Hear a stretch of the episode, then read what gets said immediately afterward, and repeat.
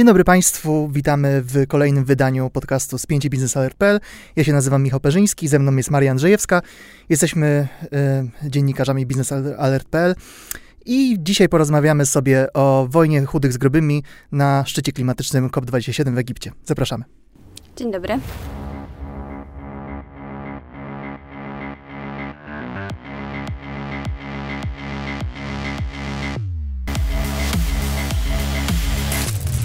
Dzień dobry Państwu jeszcze raz. E, Michał Perzyński, Maria Andrzejewska. Temat dzisiejszego odcinka COP27 w Egipcie. Spór o to, kto ma finansować transformację energetyczną na świecie, co się dzieje na e, samym szczycie w Sharm el-Sheikh. No i cóż, Maria, e, zacznijmy może od tematu całej otoczki tego szczytu. Słyszymy o incydentach aktywistów klimatycznych. Czy mogłabyś powiedzieć nam, o co w ogóle się rozchodzi w tej sprawie? Tutaj warto podkreślić, że faktycznie bardzo dużo zadziało się przed samym szczytem, czyli mówiono o szczycie jako zjeździe, który będzie czysto techniczny i na którym nic się nie wydarzy. Dalej oczywiście było wielkie wycofanie się z e, uczestnictwa Grety Thunberg, która zapowiedziała, że ze względu na to, że nic się nie dzieje na szczytach ONZ i decyzje nie są podejmowane, nie zamierza brać udziału w e, negocjacjach i być tego twarzą. Z tego też wywiązała się cała dyskusja o greenwashingu, a dodatkowo jeszcze towarzyszą temu protesty. Protesty związane właśnie ze sponsorowaniem szczytu ONZ, między innymi przez Coca-Colę. Producenta gigantycznego plastiku, tak?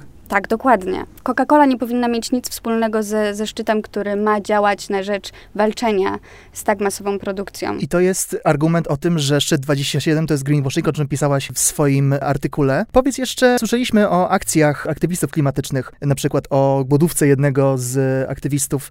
Gdybyś mogła powiedzieć coś więcej na ten temat. Tak, faktycznie strajk głodowy więźnia politycznego tak naprawdę, który jest od, od miesięcy w egipskim więzieniu, trwał blisko 220 dni. W dniu rozpoczęcia się z szczytu ONZ przestał pić wodę. Były to podjęte kroki w ramach właśnie protestu przeciwko jakiejś wielkiej ignorancji i ONZ, innych państw, ale też przede wszystkim z samego Egiptu, ponieważ on jest faktycznie więziony zupełnie według niego bezprawnie. Poparli go aktywiści z całego świata, między innymi też e, Polki e, z Młodzieżowego Strajku Klimatycznego i Fridays for Future. Zakończył się, tak jak już wspomniałam wcześniej, jego strajk ogłosił to wczoraj i wyjaśnienie tej całej sytuacji też ma przyjść w kolejnych dniach. Tutaj polityka ma duże znaczenie, właściwie fundamentalne na COP27. Między innymi prezydent Polski Andrzej Duda z wystąpieniem na COPie jako głowa państwa mówił o właściwie o całej otoczce, warunkach e, polityczno-ekonomicznych tego całego szczytu. Podkreślał on, że no cóż, te warunki determinuje inwazja rosyjska mhm. na Ukrainę, która, no tutaj mamy wyliczenia Polskiego Instytutu Ekonomicznego o tym, Y, że w związku z działaniami wojennymi na Ukrainie zostało wy, wyemitowane tyle dwutlenku węgla, ile Europa planowała y, zaoszczędzić do 2030 roku, więc y, był to przykład tego, jakim tragicznym wydarzeniem, jeżeli chodzi o samo środowisko, jest wojna i jak właściwie utrudnia działania proklimatyczne społeczności międzynarodowej. Prezydent Duda też mówił o transformacji energetycznej w Polsce i w Unii Europejskiej oraz o kryzysie energetycznym.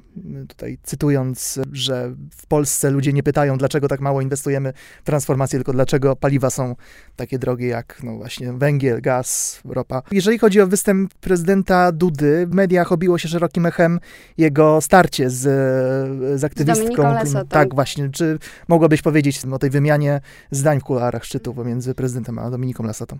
Tak, tutaj jeszcze zdecydowanie się zgodzę, że w przemówieniu prezydenta e, wybrzmiewało to, jak e, duży impact agresja Rosji na Ukrainę wywarła na całą transformację energetyczną i też e, właśnie dlatego myślę, że szczyt faktycznie wygląda tak, jak wygląda. Co do samego starcia, Dominika Lasota z Fridays for Future zatrzymała prezydenta pomiędzy spotkaniami. Udało jej się to zrobić po wielu, wielu próbach rozmów też w Polsce, co nie dochodziło do skutku. Zadała proste pytania, dlaczego e, w sumie nadal inwestujemy w paliwa kopalne. Skąd ten węgiel? Na co prezydent też odpowiedział krótko i to gdzieś obiegło całe media. Nie wiem, czy to będzie dokładny cytat. Chodzi o to, że też chciałbym, żeby e, w górach był śnieg. Wiadomo, prezydent Duda jest narciarzem, więc... Tak, e, dokładnie. Jeżeli chodzi o przywódców innych państw i rządów, mieliśmy też wypowiedź kanclerza Niemiec Olafa Scholza, który ostrzegał przed renesansem to określił, paliw kopalnych, zaznaczając, że Niemcy same z siebie na tę drogę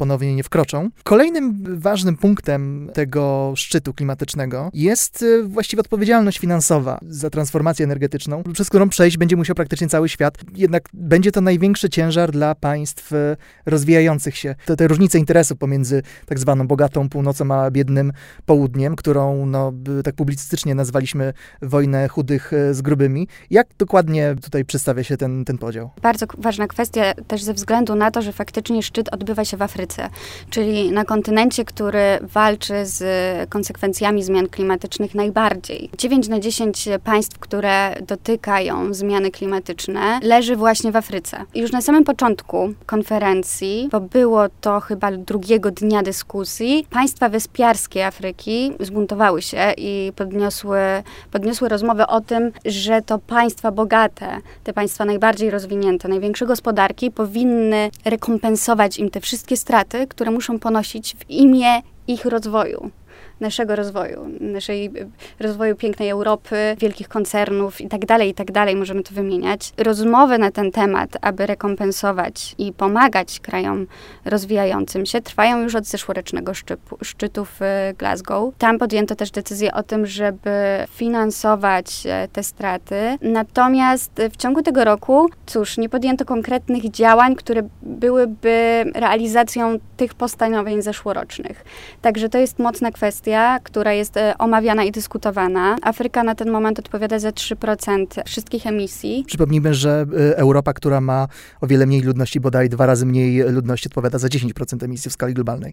Prawda, jest, jest to duży kwestia. kontrast, tak. Są wielkie nadzieje, że faktycznie zostaną podjęte decyzje, które będą e, na korzyść tych państw, które potrzebują realnej pomocy, które muszą rozwijać się, ale powinny to robić też w zrównoważony sposób. Ta różnica interesów pomiędzy państwami rozwiniętymi a rozwijającymi się to e, nie jest nowy temat i też e, argumenty o tym, że, że państwa, które teraz nawołują do przyspieszenia transformacji energetycznej, same stały się praktycznie bogate, emitując mnóstwo emisji CO2, więc jakby wymaganie od państw rozwijających się, żeby własnymi siłami przeszły na gospodarkę niskoemisyjną, byłoby, no cóż, w jakiś sposób no, niesprawiedliwe, nieodpowiedzialne. Cały czas czekamy na to, w jaki sposób rozwinie, jak się zakończą negocjacje na tegorocznym szczycie klimatycznym w Egipcie. Na pewno będziemy to śledzić i będziemy o tym pisać na biznesalert.pl. I to myślą zakończymy dzisiejsze wydanie e, spięcia. Ze mną była Maria Andrzejewska, ja się nazywam Michał Perzyński. Jeżeli Państwu podobał się ten filmik, prosimy o kciuki w górę i komentarze, co Państwo myślą na ten temat. No i cóż, do zobaczenia w przyszłym tygodniu. Do zobaczenia.